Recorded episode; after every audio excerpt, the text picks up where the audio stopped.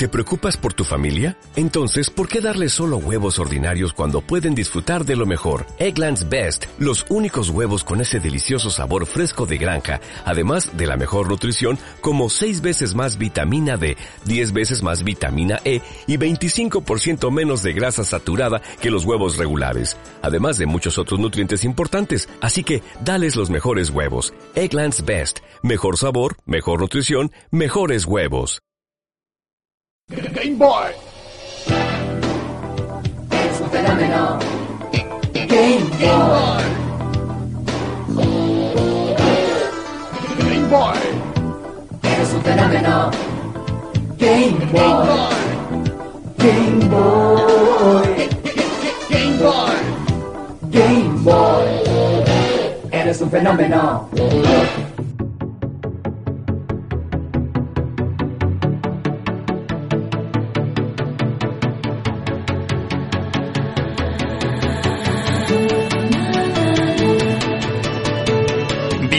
Bienvenidos a GameStar F Music.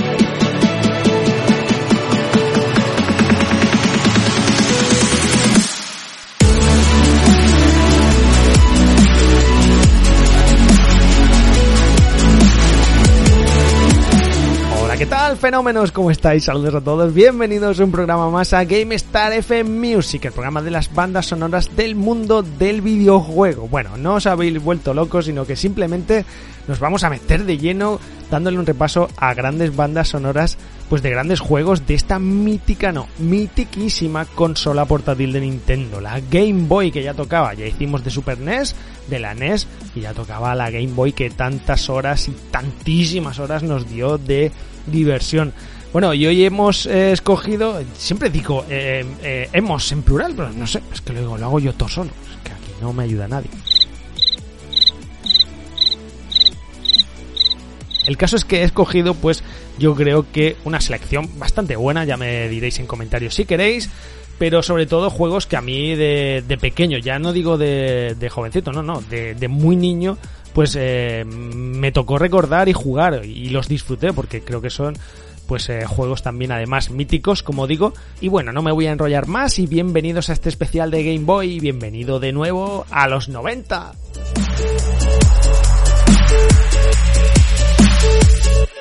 Bueno, pues vamos a comenzar y lo vamos a hacer con uno de los videojuegos bandera de esta videoconsola portátil de Nintendo, como es Super Mario Land, el 1 y el 2. Vamos a dar un repaso a las dos entregas míticas, mitiquísimas eh, entregas de Super Mario. Y, y, bueno, pues lo vamos a hacer pegando temas, o sea, no vamos a escuchar canciones enteras, pues porque aquí a estos niveles, ya con consolas más antiguas, se hacen muy repetitivos. Así que nada, tranquilos que lo vamos a poner todo seguido y más recortadito para que no se haga pesado. Comentaros de Super Mario Land 1, que fue distribuido por Nintendo para Game Boy en exclusiva, ya sabéis, en Europa en 1990 y ha sido el cuarto juego de Mario más vendido de la historia con 18 millones de copias. Ni más ni menos. La banda sonora está compuesta por Hirokazu Tanaka, quien ya había trabajado en las melodías de juegos como Donkey Kong, Metroid o Duck Hunt. Qué bueno el Hunt, madre mía, y la con la pistolita matando patos.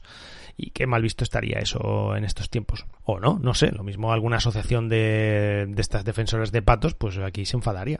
Pero bueno, cosas que pasan y cosas que antes no teníamos, pero desde luego que lo que sí teníamos es un pedazo de banda sonora y un videojuego, pues un poquito raruno, la verdad que ha sido con el paso de la historia, pues eh, un puntito ahí diferente pero desde luego extraordinario y uno de los mejores Super Mario a mí me ha encantado y lo he, disfrutado muchísimo y anda que no he gastado yo pilas con este Nina. Madre mía, venga, os dejo con el repaso que vamos a hacer al mundo 1, 2 y 3, que no he encontrado el nombre de los temas. Venga amigos, comenzamos con este Super Mario Land 1, bienvenidos a Game Boy.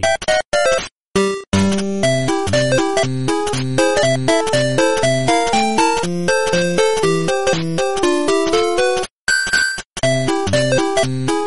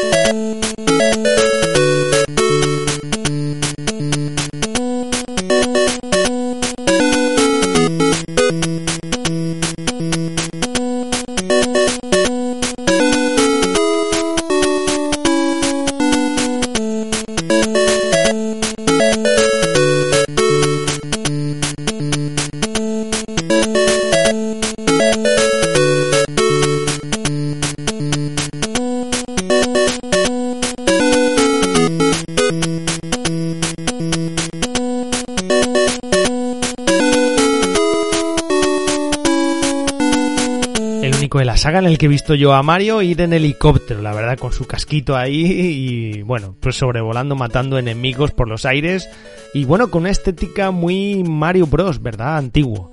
Sin embargo, aquí en el número 2, en la segunda entrega, en Super Mario Land 2, que vamos a repasar ya mismo, pues quizás la estética era más eh, Super Mario Bros. 2 de, de, la NES, si os acordáis. Comentándoos cosas de este Super Mario Land 2, deciros que Gunpei Yokoi lo produjo y lo diseñó prácticamente todo, incluyendo la banda sonora, eh, con el título de Six Golden Coins, el apellido, si recordáis estas seis monedas que había que buscar por los mundos y que bueno al parecer pues según la crítica y los usuarios resultó ser el mejor Mario pues de esta portátil y el más completo y complejo realizado pues para una plataforma de bolsillo en aquel momento la verdad.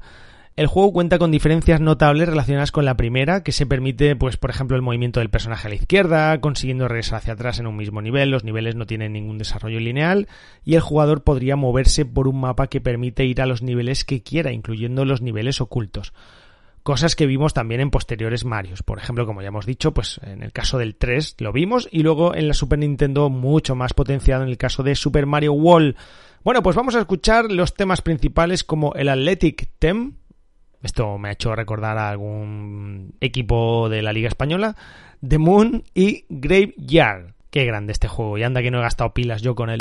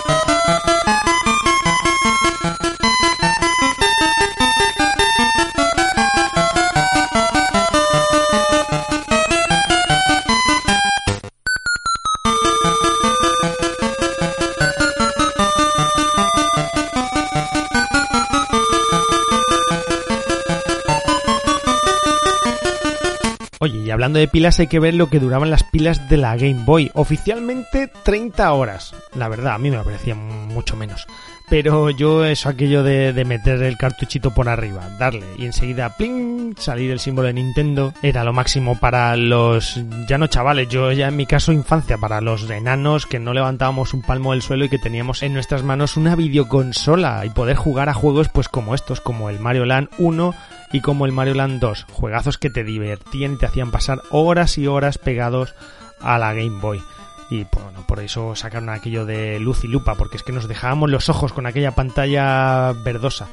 Bueno, pues también era una gozada tener juegos como Tetris, un juego pues que estaba en las máquinas recreativas y que bueno, pues le echábamos y echábamos monedas de 5 duros, de 25 pesetas, qué viejos somos, madre mía, algunos de nosotros, y, bueno, pues que te echabas unos vicios, la verdad que, que brutales. Yo os tengo que confesar que con este videojuego jamás he pasado demasiadas pantallas y mira que me gustaba mucho y anda que no ha tenido versiones esto.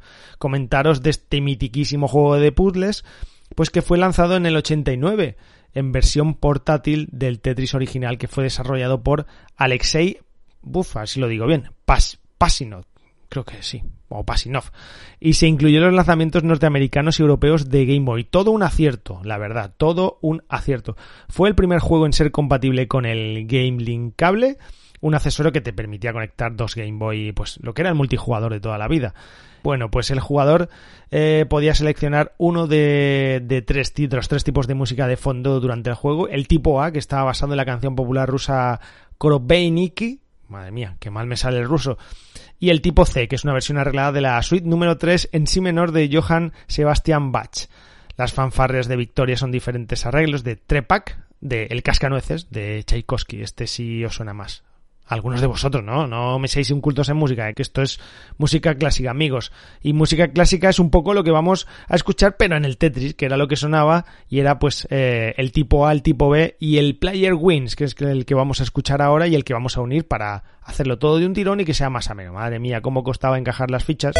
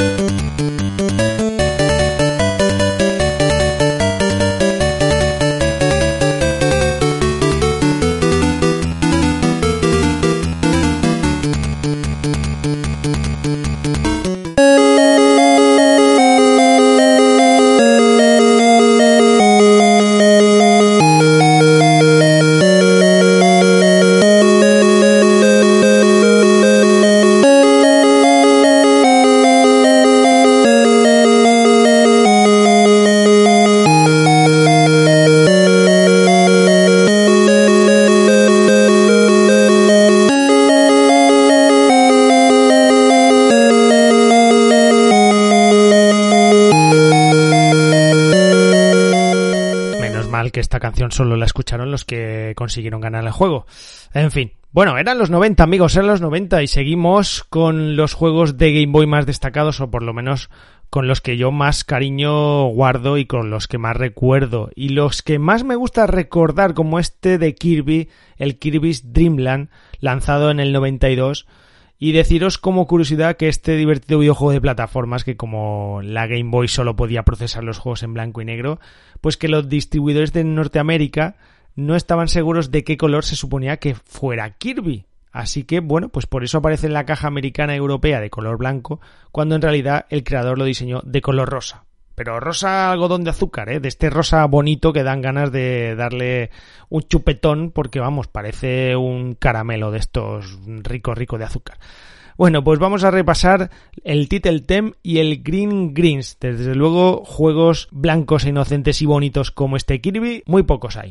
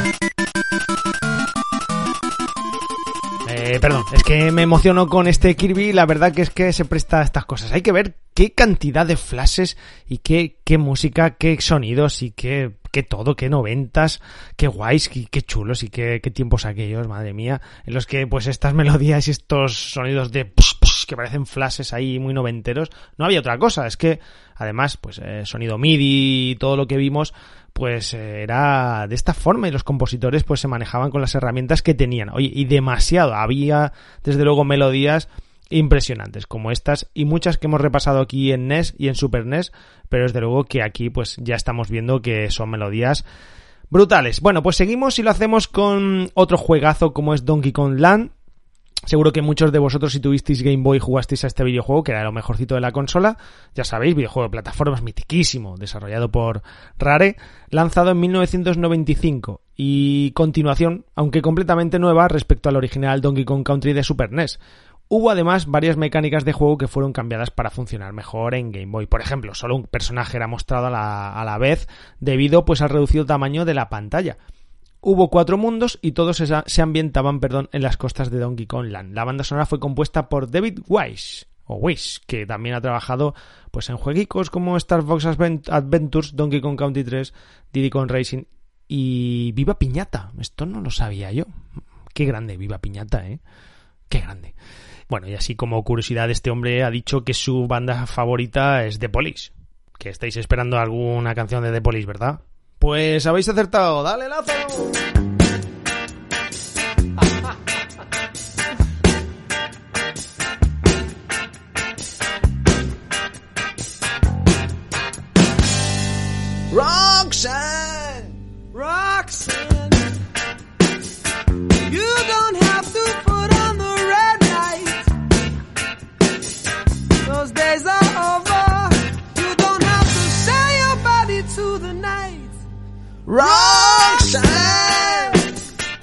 tiene, que me vengo arriba enseguida con Sting. Y además, mirar, curiosidad que os digo, en el programa 200 de, de GameStar, pues tenemos un especial, eh, precisamente eso, repaso a los 200 programas que hemos hecho durante pues toda la historia de radio y ahí pues sale uno de los cortes de audio en el que cantamos precisamente esta canción que creo que era de Lips de los años 90 me parece que salió una edición y nos tocó analizarla y bueno pues nos vinimos arriba todos y cantamos este Roxanne. Bueno creo que solo me vine yo arriba. En fin pues seguimos con el programa y lo vamos a hacer ahora pues como decía, con este Donkey Kong Land, del que nos hemos ido muchísimo con, con su compositor, con David Wise, así que, bueno, vamos a escuchar los temas de Donkey Kong que son Jungle Town y Main Theme Menagerie. Creo que se dice así, y si no se dice así, perdonar, pero esto es un juegazo de lo mejorcito de Game Boy, y madre mía, qué tardes de vicio que nos hemos echado con este juegazo.